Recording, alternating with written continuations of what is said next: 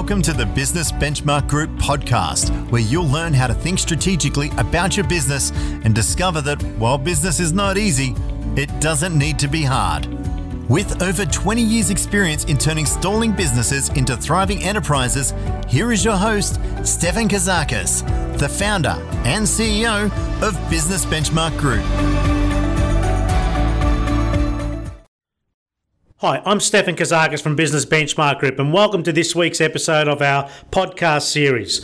I really want to thank everyone that's uh, continuing to support and, and, and provide feedback, and ultimately the engagement level that our podcast series are creating at the moment are really, really pleasing, and, and we feel more encouraged and more energized to keep on giving and providing more value every day in every way as best we can. So this week's this week's conversation is a conversation that again was a, a radio interview where I guess the the whole pricing model, the high the whole identity as business owners and or leaders in, in, in various industries need to be considering, I guess, um, as to what is and what ultimately creates a formula for their pricing model. So, you know, our philosophy here at Business Benchmark Group is you've got to provide value. It's not about would you like to buy this. It's a case of how much value could we and or encourage, I guess, um, as a service provider for you to get on with what is your um, opportunity or what is your problem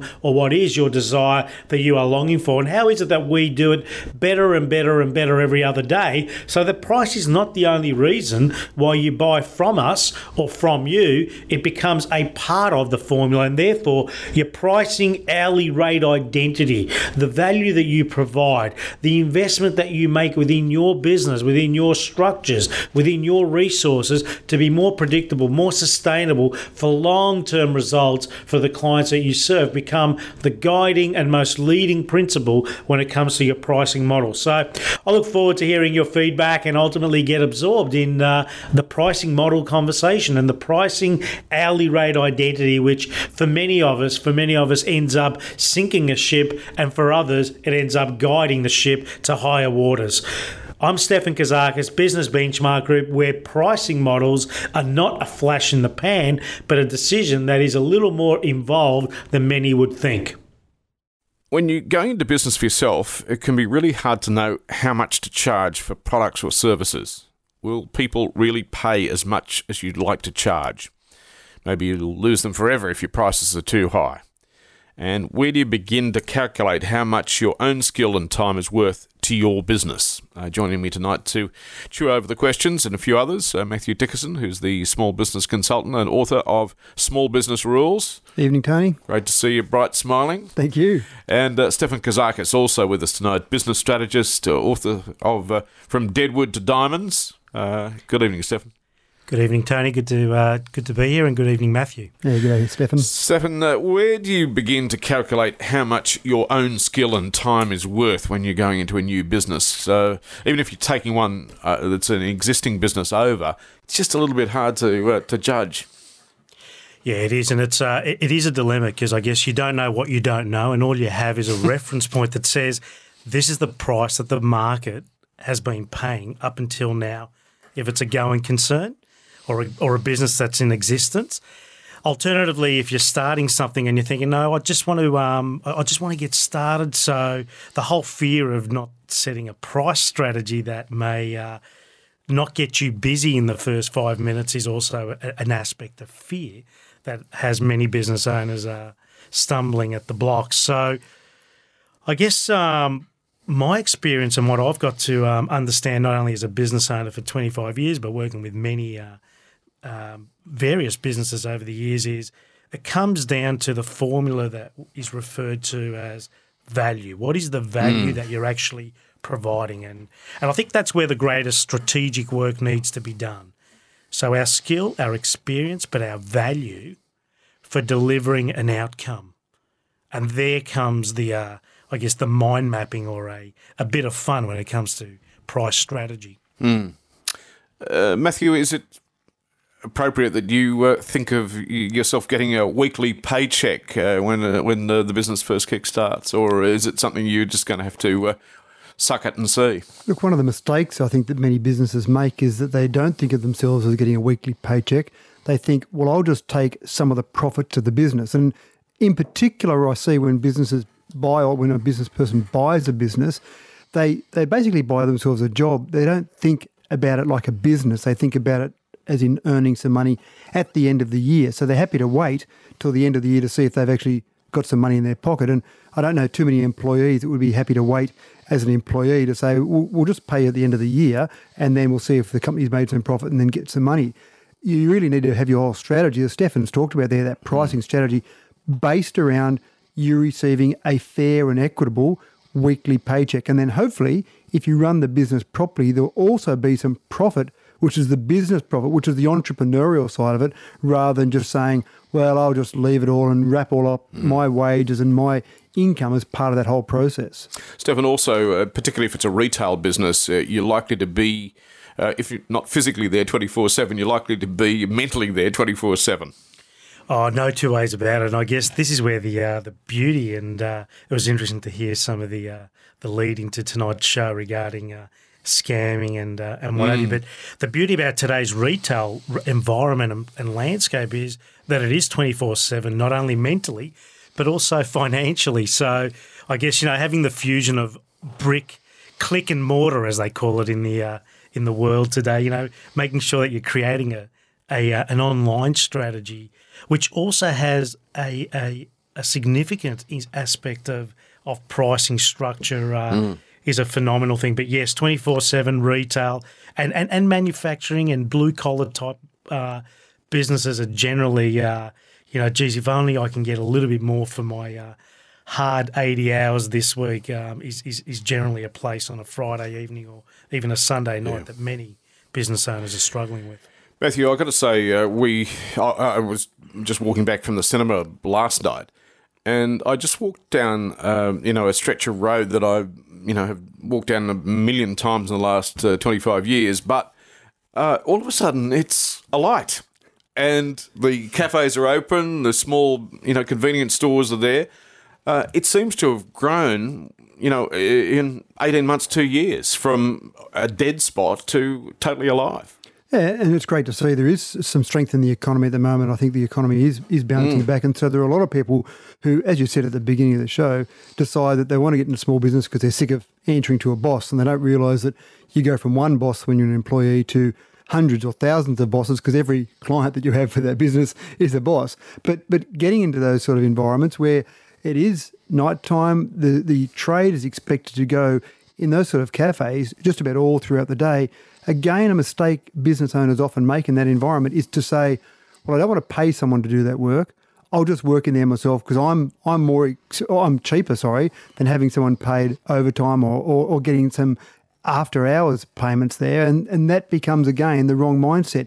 Your business needs to stand on its own two feet, paying the appropriate wage. If you if you work there late at night, if you work a twelve hour day, you should pay yourself the same as if you were paying an employee, and then see if the business stands up.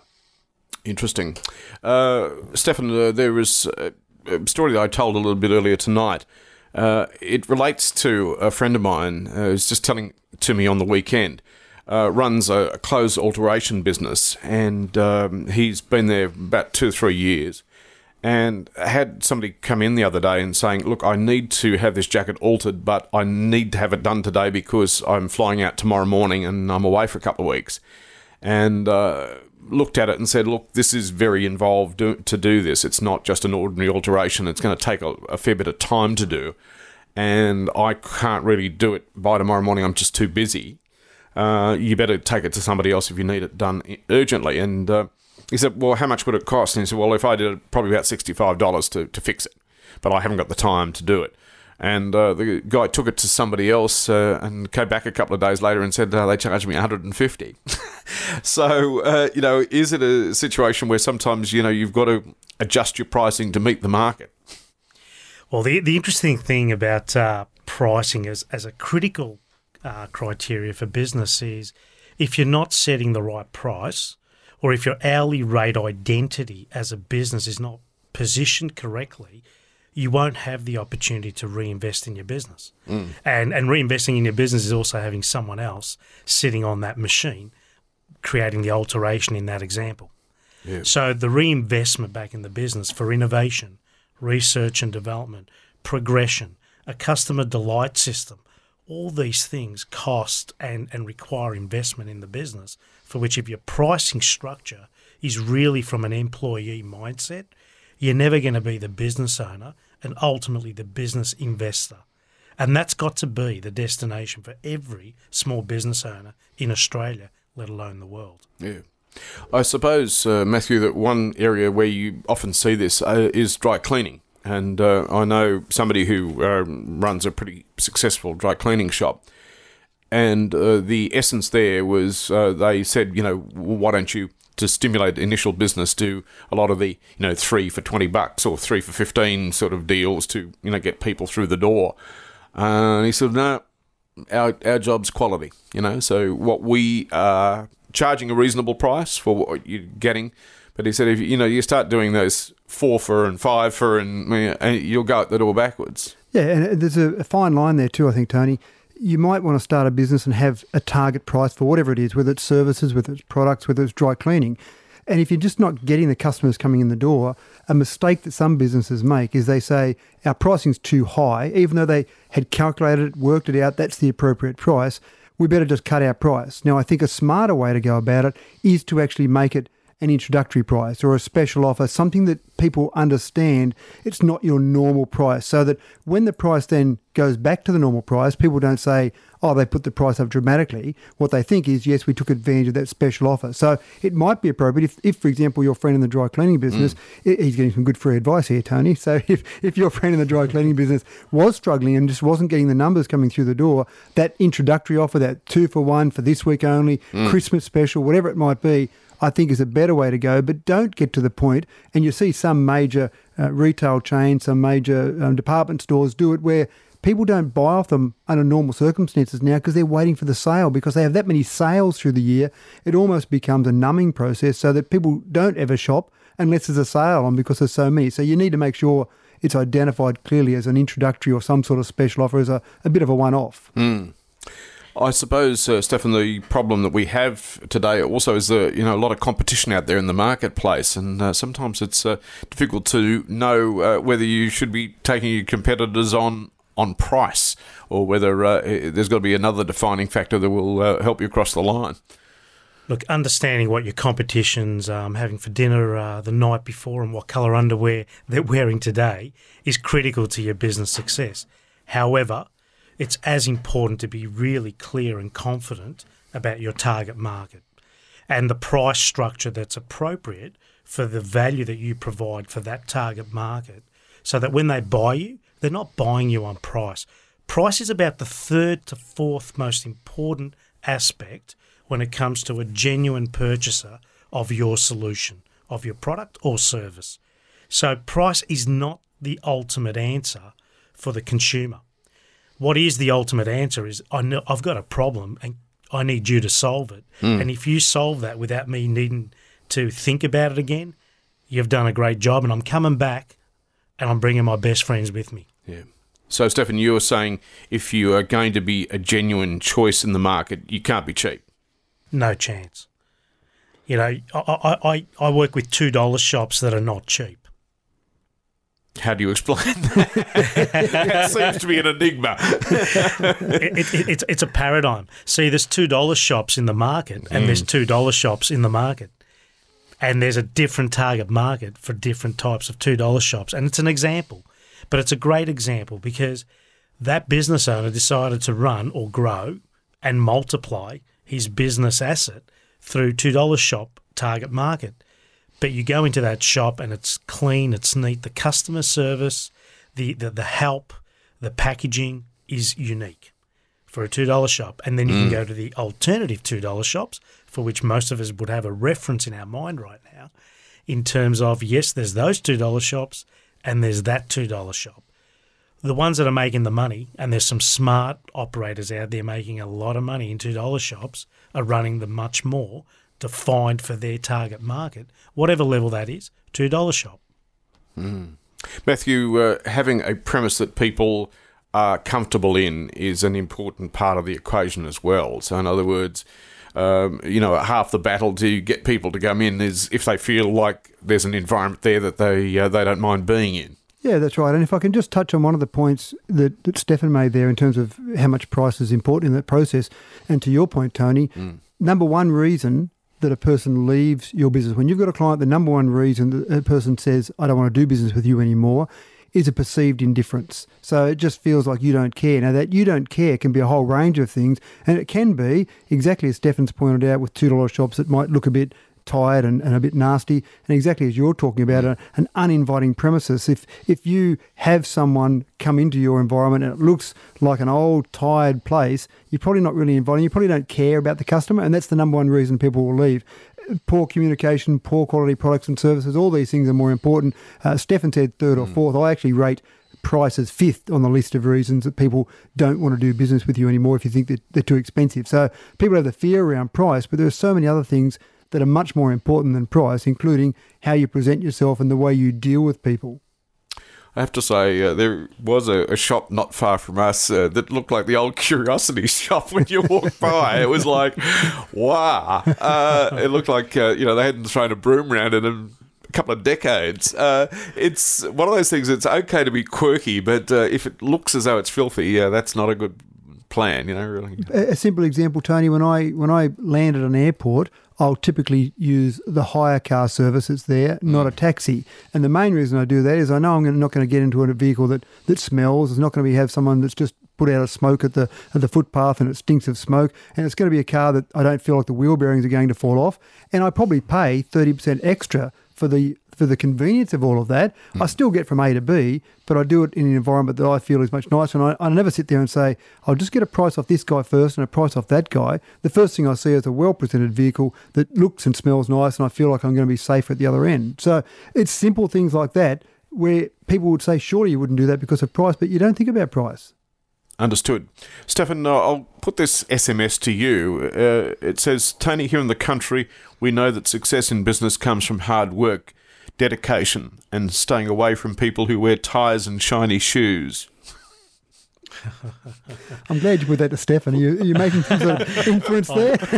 and, and, and, lucky, and, and, lucky I'm in a radio studio for which my shiny shoes are not that shiny right now. But, uh, but, but, but that's interesting. I mean, that, that that's a mindset. I mean, that's a perception of, um, you know, we, we stay away from the ties and the shiny shoes as if mm. that that outcome or that I guess, paradigm is going to be dangerous for us. However, I guess regardless of what shoes or ties, if someone's um, there to offer, um, you know, their, their, dollar from their wallet for your product or service, or vice versa, it makes no difference as to what or where or how they're looking in this day and age. Actually, I um I work with some amazing um individuals that are worth you know seven and eight uh, figure uh, sums in terms of their, their net worth. And when that when I meet with them, I'm thinking, did you just where did you come from? You look like you've just uh, come off a, a, rodeo or something. And it's in this day and age, I don't think we should be judging the book by the cover. Those days are definitely behind us, even in rural and country Australia. I think you got to embrace opportunity. Even the guys with the shiny shoes and the ties, they've got something that you know. If you can just ask a few questions and be curious about, I think there's a there's a bridge mm. that we can um, cross with that. Matthew, uh, if you've got a product that sells out in you know a couple of hours, you know you make you know the best apple pies in the district, and uh, they they sell as soon as you put them in the window.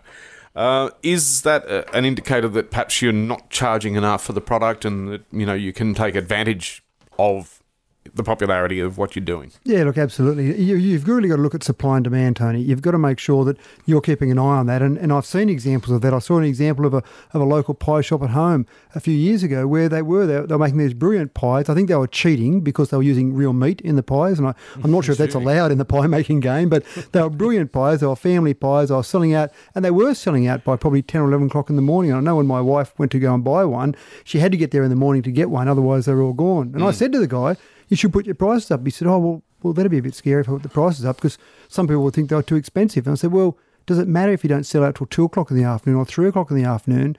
You've done the same amount of work, you produce the same amount of pies. There was only a certain amount they could produce in the environment they had, and you're going to increase your profitability. It just seemed like to me, if I was running that business, I would keep putting the price up until I didn't sell out. until I got to five o'clock in the afternoon and I still had a couple left. And I go, I now know what my price point is. I now know what the market can handle, the price sensitivity of the marketplace I've hit, and then just drop it back a little bit below that. So I'm selling out at 4.30 in the afternoon.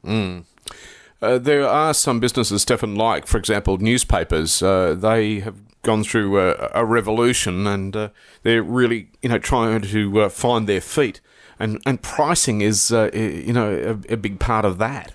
Uh, you know, if you find yourself in a, in a situation where you're not sure that you're getting the pricing right, is there anywhere you can check to, to you know, you know, find out an answer to the to the issue? Oh, look, there's various ways of checking. Um, I, I, I, find uh, the best way to check is uh, um, choose your top 10 customers or your ch- top 10% of customers and choose your bottom 20% of customers and just have a brutal truth conversation. Mm-hmm. Ask the real questions. And um, what I also find, I mean, Tony, um, Matthew uh, correctly indicated earlier that most people leave us because of perceived indifference. You've got two choices when it comes to price, and if you're not sure whether your pricing is right, you, you can either discount, which would mean you're going to have to sell a lot more product to get to a point of profit, or you can create perceived value. In other words, I can add a bottle of water to a, or no, let's go the, the classic perceived value uh, deals that we're aware of. Would you like fries with that? that particular line mm. for that particular company at that particular time saved it from going broke globally. Now, the perceived value for that bunch of fries next to the hamburger was a dollar, and people paid it. But the cost of those fries was only 30 cents. So, I guess for the newspaper, um, mm. I guess, example, and many other industries that feel that they're on the road to uh, dead wood, what we need to do is continuously be looking at how can I add more value but sustain, if not increase, my profitability. So discounting is not the strategy. That's mm. the strategy to die. I mean, my first mentor ta- taught me no good getting a million dollar contract, Stefan, if it's going to cost us a million and one dollars to get there. Yeah. So perceived value is a great pricing strategy for difficult industries, but also exceptional growing industries. Can I just can I just make one yeah, point there too, absolutely. Tony? And I think one of the, the points you're making there, Tony, the, the challenge at the moment uh, uh, for some of the newspapers that uh, uh, have got free information, and, and most people now just assume information is free. Why should a newspaper be charging for it? Yep. But there's think of all the social media sites out there. Their their business model is free to the consumer. And there's a, an interesting story about the Red Cross and, and World War II veterans in America. And if you ask anyone, not that we probably mm. know that many now because many of them have probably died, but if, if we asked a World War II veteran, an American World War II veteran, what he thinks of the Red Cross, he would say, I don't like them. I can't stand them. And what happened in World War II was that you used to get a free donut and a free cup of coffee if you're an American soldier during the war, during the Second World War. Mm-hmm. And the British soldiers were paying for them the American government actually said it's creating some tension between the American and the British government uh, soldiers. So they asked the Red Cross to start charging for donuts and cup of coffee. Two cents was how much they charged them. And from that point forward, there was a category change that happened. It went from a free service to a paid service, and every American veteran says, I don't like the Red Cross. And that's the reason why. So, for all of these free services, whether it be newspapers, whether it be social media, online sites that start to charge, it's different to putting your price up. When you go from mm. free to any amount, it's a category change. When you go from a $10 to $10.50, it's a price increase. And they're two distinct things. One of the great challenges for the newspaper industry and for all of the, mm. the, the, free services out there at the moment is trying to work out a business model where they're actually making money. And some of those social media sites are valued at hundreds of billions of dollars and they're not making any money because yeah. they haven't worked out that model yet. And I'm not sure that some of them can was about to say, if you know it, one, I know a couple of people who'd be very interested in having a chat to you, Matthew. What's your advice, Matthew, to do a business that prides itself on doing top quality work? You know, say you're a furniture upholsterer and you're the best in the area, uh, but because you take a bit of time with the projects, you're not getting great bang for the buck. Um, how do you how do you deal with that? You know, you you're not prepared to you know do the job quickly and you know just rush it through and uh, and uh, just put it out because you know you have pride in what you do. Yeah, there there are many many expert tradespeople, many many people who are absolutely fantastic at their job that go broke, and you've got to get to the point where you've got some realistic expectations for your clients, for yourself. And sometimes it's not about cutting corners. Sometimes it's about delivering a realistic job. So for an upholsterer, does it really matter underneath the chair the, the, the way you finish things off absolutely beautifully? Or is that somewhere you could actually be a bit more realistic in the time you spend on that? So hmm. delivering what a client wants and making sure you're aware of that at a reasonable price, I think is important. Obviously, you get to that point where if you're going to deliver that top quality and you're getting no customers come in, you're going to have to change your business model. So a lot of it is yeah. making sure you're aware of what's happening in the client world, making sure you're aware of what's happening with your clients and, and asking them the questions. This job's being done at this level. Are you happy with that? What's your expectation and am I delivering to that expectation? Stefan, uh, Mark from Reservoir is asking on the SMS, uh, e-tail is killing uh, dam- you know, certainly severely damaging bricks and mortar businesses uh, uh, that need more margin to support the business model. Um, is there any advice to uh, try and head that off? Yeah, it's it's definitely a changing landscape, and um, Mark, what I would suggest is, I guess, thinking about your business for the next ten years. What would it look like versus I just need to survive the next month. Um, if, if you're going to be around in business for the next 10 years, you're going to have to make some decisions about, I guess, um, running it a little leaner in certain areas. Um, the cost of, I guess, business because of the e-tail or the the, the, the, the online, uh, I guess, mm. opportunity or threat depends which school you come from. In my in my um, I guess experience, uh, what I'm realizing and noticing with many more businesses is there needs to be a fusion. It can't be just seen as the threat anymore. Now, that's not being ignorant, that's not being vague, it's being global. You need to embrace the way the business is going. And whether we like it or not, most businesses in the next 10 years, and this is the futurist approach to business right now, you know, 30 to 40% of our businesses are going to be online based, and you've got to start setting yourself up for that. And if you haven't already, you're going to have to start getting some good advice around it. Mm. So, yes, it's real, it's tangible. If you see it as a genuine threat, you will need to embrace it and run certain parts of your business leaner than ever before. Matthew, do you have a thought? Well, businesses change and, and business models change. And probably the, the classic example I think of is Kodak. Kodak started back in 1880 and went broke in 2012. The Kodak moment. Exactly right. How many how many things do people associate with the word Kodak? Now it was only around about and, and don't quote me on these figures please listeners, but around about 2000 that the year 2000 that Kodak had somewhere in the vicinity of an 80% market share of rolls of film being sold. Those digital cameras will never catch on. they actually developed a digital uh, camera, a, a, prototype digital camera, and they didn't think, exactly as you said, that it would catch on. So going from an 80% market share in a huge market of rolls of film being sold to going broke within 12 years, which is not a lot of time when that company had been mm. going for over 100 they just didn't see that they needed to change their business model. And so the advice that I would give to some people is the business that they're in now may not be what the business looks like exactly as Stefan said in a 10 year mm. time frame. What does your business look like? So rather than being stuck on, oh no, I've been doing this, it's not working, and how do I combat these other guys? You might have to change your model, you might have to change your business, the world's changing. Stefan, sometimes you're a victim of your own success. I mean, Sony is a good example of that. Uh, you know, they certainly dominated the market in the 1980s and they uh, were, you know, thinking that they were, you know, impervious. And all of a sudden, you know, there's a lot of Korean companies that came in and ate them.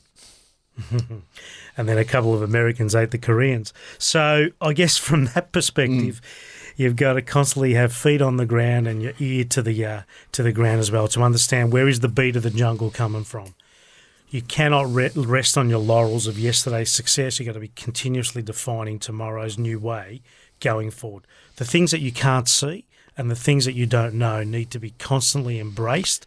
And as torturous as those two questions yeah. are, you must be strategic about where is the edge and how are you playing in that game. Ultimately, this is this is where it starts and stops. You're either going to be in the top 10% of your industry for a long time or you're going to decide to be a flash in the pan and get caught up in the star in the starlight embracement of that of that moment of you know brilliance, and someone's going to overtake you. Mm. We uh, had somebody on the program one uh, night here who was an expert in um, just uh, productivity, and uh, his advice was if you weren't trying to make your product outmoded, somebody else was, and uh, and would and so you know it doesn't matter how successful you are unless you're evolving it. It's uh, it's not going to be there in. Uh, and you've only got to look at, at, mobile phones in Australia. They were introduced back in 1987, so they haven't been in Australia for a, a long period of time. But through that time, there have been so many market leaders. Motorola was a market leader for so long. Obviously, we saw uh, Nokia a market leader in, in recent years, and obviously Apple came along. Apple's been knocked off.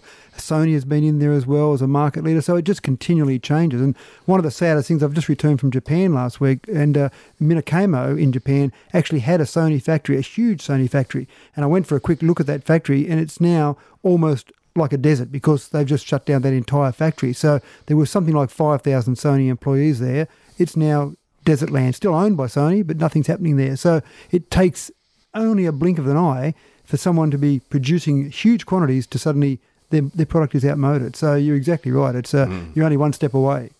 And just and just on that, um, the whole thing about evolution, otherwise known as innovation, if you're not investing in innovation and research and development, which means you must have a decent price structure to be able to afford to do that consistently you will not survive what is coming at the rate of knots. And the world is changing at the speed that's never, ever been precedented. So this is a very new and will continue to be a new mm. environment that we're playing the game of business. Just wondering whether you'd like to join us. Uh, perhaps you've got uh, some uh, a story to tell about your own you know small enterprise, or perhaps you've got a question that you'd like to put to the guys about you know how you make that change and how you know price your own cost into the into the into the business, and you know how do you make it successful?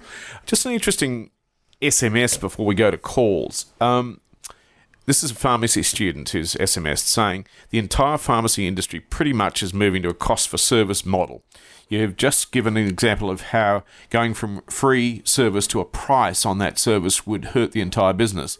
How do we change? So, and I'm not actually sure of that pharmacy model that's changing. I wasn't aware that it was going to a price for service. I assume you still came in and, and actually just bought the products and the pharmacist was there.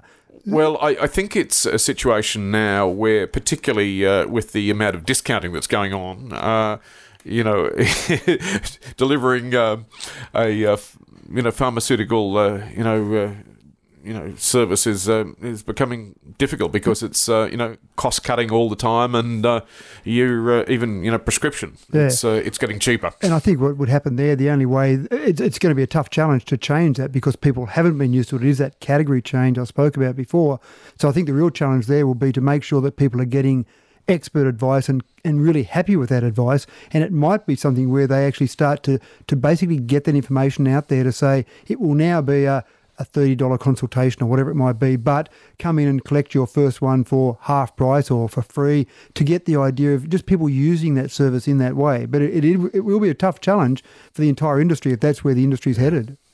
Or alternatively, you can think outside the box and give them a massage while they're waiting for their prescription drugs. I think uh, one of the two big supermarkets have already thought that. Ron, uh, you found running a, an e commerce business really a hard slog after running bricks and mortar. Yeah, um, I own a bricks and mortar store, um, and we started an e-commerce business three years ago um, in a in a niche within our, uh, uh, bricks and mortar store, um, and we tried selling it Australia wide. And what we've found is that the local the e-commerce marketing supports the local market better because um, people still want to come and see the product and touch and feel it, but they're doing their research online. So we've come to the conclusion that a clicks and mortar model seems to work for us is an interesting stat, Ron, is that about 75% of people at the moment, when they're doing their shopping, actually do web rooming, exactly what you're talking about. They do their research online, but then they, they still like to talk to someone. They still like to touch and feel. Humans want to buy from humans. So having an online strategy that involves the ability for people to research, be comfortable, and also feel like the person they're dealing with or the company they're dealing with is modern and advanced enough to actually have an online presence makes people feel much more comfortable about coming in and physically buying from you. And, and on that, on that also, Ron, it's important to uh, understand that training your team, developing your team, delivering a customer service that's, that's exceptional will always lend itself to what Matthew just suggested. People always will buy from people. Yeah, I'm full of admiration of e- e-commerce retailers who can do it nationwide or globally without having a bricks and mortar presence. Uh, it's a it's a real skill set. I don't know how they do it. Yeah, it needs scalability, and there's different markets for that in the world. Australia, I'm not sure if it's at that level yet. Yeah, thanks very much, mate. Great to hear from you. Uh, Harry, you want a quick word? You uh, are a vegetable farmer, and you're wondering how to uh, change structure of the business when the prices are dictated to you. Yes, uh, I'm sort of interested in how we can sort of we want to sort of develop and run our business all the time and keep taking into the future, which we have been doing. Well, it's been in the family for over hundred years, and we seem to be always fighting uh, the price taking instead of the price setting. Matthew, do you want to? Yeah, yeah, certainly. It, it is a tough challenge because you do get the, the major chains who come along and say, this is the price we're paying. And, and I think one of the most effective ways that I've seen farmers try and get out of that is to actually not necessarily go to the big chains. And even if you get to the point where you're getting out to farmers markets or getting to the point where you're being able to show off the quality of your products, and again, I don't know the volume we're talking about here, but showing off the quality of those products to a market that will appreciate that rather than having to sit back and say, we'll just take that price. It is a challenge to get past those that volume sales, though, if you've got those high volumes. Harry, are you very high volume stuff? Uh, I'm sort of in the middle range, I'd like to say. I'm, I'm sort of too big to be at farmers market, but not uh, big enough to uh, be in the silver chain into like the major players. And it may well be a, a, case where you actually do some mixing and matching. So to keep the volume ticking over in the size that you are, you might still sell some of your product to the chains to keep the, the money rolling in, but then actually look at a strategy where you're getting outside that, getting to some corner grocery stores, getting to, if farmers markets isn't your thing, getting to some other smaller businesses that will appreciate the quality of what you've got and they're happy to pay a much better price because they can see the quality. Yeah, you sort of saying like you want to take it from from the plate, uh, from the gate to the plate. Exactly right. That's that's a, that's a common term that we hear now, and it is a, a, an effective way to try and get it out there. But you will find some of those small stores in, in you know somewhere around your local environment, some of those small stores that focus just on fruit and veg and focus really on delivering high quality products, they'll be happy to pay a lot more for your product because they can sell it at better prices. Yeah. All right. Harry, so, I also encourage you to uh, consider exporting. Yeah. Uh, uh, the export market possible, Harry? Or? No, it's not. It's not. We couldn't handle that sort of volume that's required. Have so, you investigated it, Harry? Uh, we have looked into it in the past, but uh, for the volumes that you would have to send out, and uh, to, for the like for what you'd have to like put into it, you'd have to probably double, triple production to be able to do it. And then you've also got the like uh, the uh, with the dollar and all that, you're up and down and around, and one minute you'll have a market, the next minute you won't. Yeah, the, the, the other thing to consider, and I think you were touching on it earlier, is create an experience within your environment for people to come to, and you know you can you can make some significant, uh, again, cross utilization of your resources there. So it's thinking a little outside the square and doing it a little bit different, for which the base is your uh, is your product that you're currently growing. Yeah, exclusivity is a is a nice place to be. Johnny, uh, you uh, want to talk about number one tip when starting a small business? Yeah, hi, Stefan. Hi, Matthew. Hi, Tony. How are you going? Good, Johnny. Hey, John. Good. Yeah, down here in Launceston, where paradise rests, but there's there's just so many things to consider. You look at the uh, the advertising and marketing budget. Is it Twitter? Is it Facebook? You know, social media marketing. If you had an unlimited budget, or what is the most important thing that all of us should do tomorrow morning when we wake up and think about getting our business out there to, to the world? Stefan. Uh, look, from my perspective, it's always about clarity. So if you're clear about the target market that you're going to serve, then it's about who are the key influencers that you need to meet, build relationships that are ultimately going to spread the word with you, and ultimately from there, as the business grows, suggesting that we don't have plenty of money to be investing in marketing, it's got to be about relationship marketing. Mm-hmm. Yeah, excellent. All right. Uh, any thoughts from you? Uh, similar, similar there. A, a, clear focus, knowing who your target market is. I actually like to build a picture, Tony. Yep. I like to say my target market is is Jim. He's 38 years of age. He's married. He's got one child, and I actually paint a picture of who my target market is, and then everything I do is about Jimmy. It's about what would appeal to Jimmy. So whether it be marketing, whether it be the product I'm delivering, the customer service, it's that exactly as, as Stefan said, that clarity, making sure that I know what I'm doing. Do not, whatever you do, do not try and be everything to everyone because that's a, a sure way to fail. Yeah. All right. So thanks for the call, mate. Cole, you've got an issue pricing for you uh, because you're dealing with customers. You say that only you're interested in price. Well, no, no. I was I was doing I was in a, spe- a specified industry. It's a service industry, and uh, I was doing a, a sort of a, a, well, there was a, type in the industry that, that most people didn't want to do. Right, the run of the mill people didn't want to do that sort of uh, work. And I was doing that work, and it was a specified area, so. Uh, I had the qualification, I knew how to do it and all this, and this particular guy, and I was doing a fair bit of work for him at the time, he came back to me and said, look, you know, he said, uh, you're miles ahead of everybody else I've ever tried. He said, but you're too dear. He said, oh, so I'm taking the business away from you. Cruel, hard, and callous. That's right. Doing a great job, but yeah. I mean, but but but the, the type of work involved more work than what the run of the mill type of same transaction would have involved. So that's why I charged the premium rate, you know. But uh, he wouldn't cop it, so we end up we lost the business. I, I almost guarantee that the issue that he left wasn't price. A well, he told me he told me it was. Correct. And a convenient way to to make a, a soft conversation, if you like, is around price because people go, oh, you're too dear, oh, fair enough.